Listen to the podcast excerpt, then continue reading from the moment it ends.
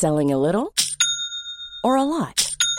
Shopify helps you do your thing however you cha-ching. Shopify is the global commerce platform that helps you sell at every stage of your business. From the launch your online shop stage to the first real life store stage, all the way to the did we just hit a million orders stage. Shopify is there to help you grow. Shopify helps you turn browsers into buyers with the internet's best converting checkout.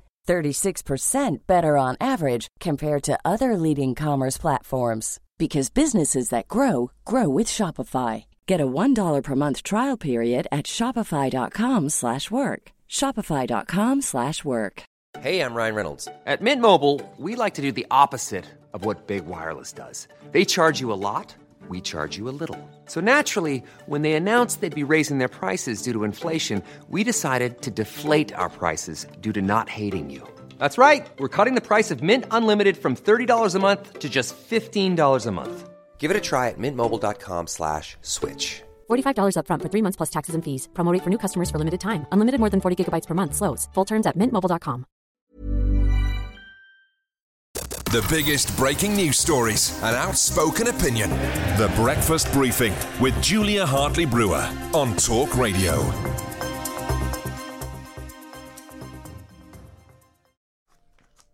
Good morning to you. This is Talk Radio. Thank you very much indeed for your company. We are heading into a bank holiday weekend. Uh, weather a little bit variable in different parts of the country over the weekend, but let's make the most of it while we can. Uh, sun is certainly shining uh, today in the south. I hope it is where you are. Uh, lots to talk about. A lot of there's a lot of serious news around, but there's also a lot of hope around. Um, the question is, is whether the hopeful, all the hopeful data over COVID is actually going to lead to us getting back to our normal lives sooner rather than later. Indeed, completely after June the 21st, as many of us are still wary, won't happen. Uh, but we're going to talk about all of that throughout the show with top scientists and top guests and politicians. And of course, we'll touch on uh, Boris and the flat refurbishment and the, the latest polling there ahead of next week's of local elections in England and Welsh Assembly elections and Scottish Parliament elections as well. Uh, joining me to uh, chat about all the big stories is uh, our regular guest on a Friday morning, comedian Dave Chawner. Good morning. Good morning to you and happy Bank Holiday Friday. Yeah, we, are loving a Bank Holiday Friday. Although it's not like a it's not oh. like an Easter Bank Holiday Friday where you actually get the Friday off. But but it does it does yeah. just feel. I mean, put it this way: my bank holidays start a little bit earlier than most people's because it's. I've got to be honest with you. Nine fifty nine, I'm on my bank holiday. Oh, oh, absolutely. When, like, to be honest, when that laptop closes this weekend, beer in hand, nothing's getting done, and I love that. This is why I feel that the whole story about Boris Johnson's flat come out. I look, I don't want to be a conspiracy theorist, but maybe this is all a big PR stunt from B&Q because we know a lot of people tend to do DIY over the bank holiday. They do, they do. That's what it's all about. What did you? Before we get on to other stuff, since you brought it up, what did you make of the uh, the, the the photo opportunity that Keir Starmer did in John Lewis looking at wallpaper? I have to say. I thought it was pretty funny.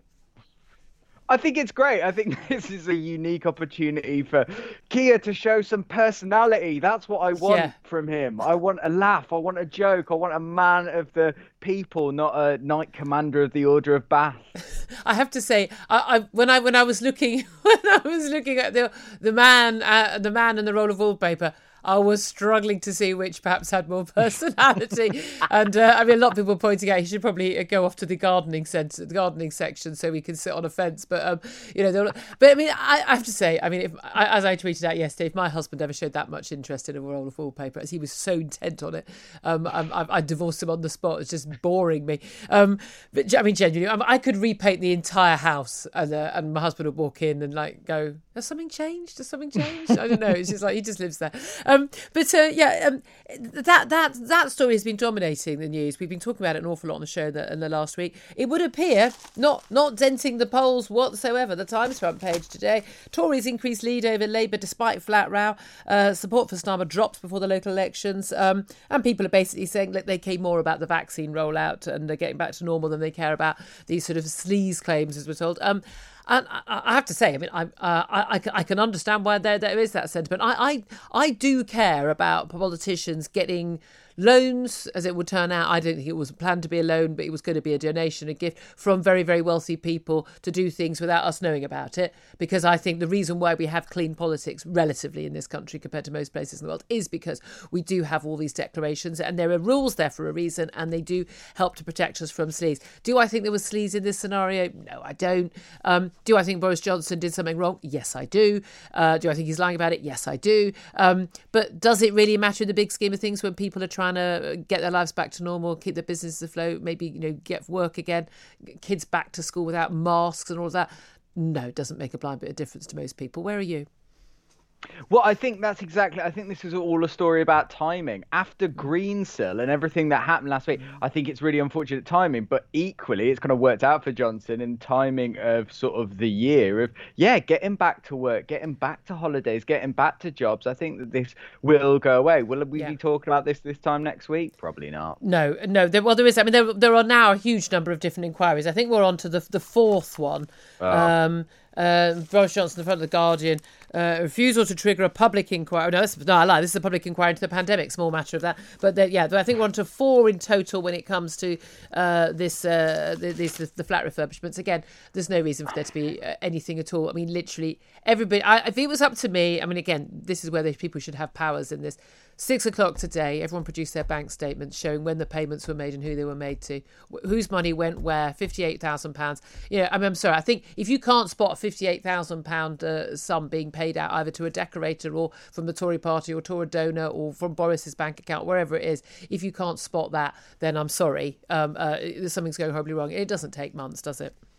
I couldn't agree more. And the thing that really gets me about this is yes, there's an inquiry into COVID, there's an inquiry into Grenfell going on, there's an inquiry into cronyism. There's not an inquiry into whether inquiries actually do anything. Do they make yeah. any change? Yeah, uh, and I think we can pretty much say they don't very often. And we are going to talk about mm. Grenfell a little later after the Fire Safety Act was passed and people are still going to be stuck in their homes. Um, let's talk about a couple of stories that have emerged overnight. And um, one of them, I mean, it, it really is, is, is absolutely horrific. Uh, we are having breaking news overnight about an event in Israel. It's a religious bonfire festival in Israel, attended uh, by Orthodox uh, Jewish people, and uh, a stampede. And it's not entirely clear yet why the stampede started, but a stampede has now, according to officials, left 44 people at least dead, uh, numerous people injured as well, some with very serious injuries, but uh, a crush involving that stampede. There was some reports of footage of uh, of, of uh, some sort of a collapse of, of or, or, potential collapse, which might have of a building, which or, or a, a, platform, which may have led to the stampede. Some of the footage coming out really very horrendous. People very very very crushed together even before uh, this event, making it very difficult also for the rescue operation to to uh, actually help people. But at least 44 dead, and we know children uh, are among those uh, at a religious festival uh, killed in that stampede. Um, what do you make of that? Well, I think horribly, one of the things that really shocked me about this is we always know that when the statistics come out first, they are so much lower than what they turn out to be. And when I heard the number 44, I was genuinely really shocked, and I, I really hope that it doesn't climb. But I think we've seen time and time again these numbers tend to, which yeah. is just terrifying. Well, it was it's the largest event in Israel since the pandemic had started. Tens of thousands of people at this event could have been up to hundred thousand. Uh, we know uh, they said that uh, 38 people are in a critical condition critical condition at the site. Six more already critically injured and but evacuated, and others wounded. So the death toll very likely to rise uh, as they simply just climb through uh, uh, you know the, the, the damage there. I mean, really, absolutely very devastating news to be waking up to. And we see this again and again at these these mass events, particularly religious events, when there's um, people are just are crowded into very small spaces. We've we've seen this, of course, at the uh, the, the, the Hajj pilgrimage uh, previously on a number of occasions. A lot of these major religious events have been cancelled uh, in the last year, um, and, uh, and and the ones that have gone ahead, uh, there's often been a lot of criticism, hasn't it? We've seen what, what happened in India. We saw that super spreader event at, uh, in South Korea, um, and and there's so much of a row over things like churches and and, uh, and Muslim synagogues being closed here in the UK for a lot of the time. But it, it, there, there has been a concern about you know these these are you know in the same way as pop concerts, they are mass events, and and there really is a concern about about them being super, super spread events. Of course, Israel amazing vaccine role rollout, these sort of events going on going ahead. But of course, this is uh, this is a long-standing issue with huge numbers of people without proper crowd control. And I can't help but feel after the past 12 months, that can't have made the situation yeah. any easier. You know, being away from groups of people, of course, we're all excited to get mm. back to people, especially for what is not only a religious but also a celebration as well. And I can't help but feel that perhaps might have played a role in this terrible yeah. event. Yeah, indeed. Well, let's talk about something else as well. This is overnight. Um, the award winning actor and producer um, Noel Clarke has been accused by some 20 women he's worked with of sexual harassment, groping, and bullying. And now the BAFTA, the British Academy of Film and Television Arts, which only last week uh, awarded him one of his uh, its top awards for his contribution to film, uh, has last night suspended his membership. Now, these allegations were made about Clarke between 2004 and 2019. The Guardian uh, has carried out an investigation and spoken to these women. He has denied uh, all of the allegations. Well, they say virtually all of the allegations, but he said uh, you know, if any woman is made to feel uncomfortable or disrespected, he sincerely apologises. Um, I've got to be honest with you. I've never heard of this guy. I'm not big on film, as my regular listeners will know. Um, I am increasingly concerned about the lack of due process we have when women make allegations against men in this country and in America and elsewhere.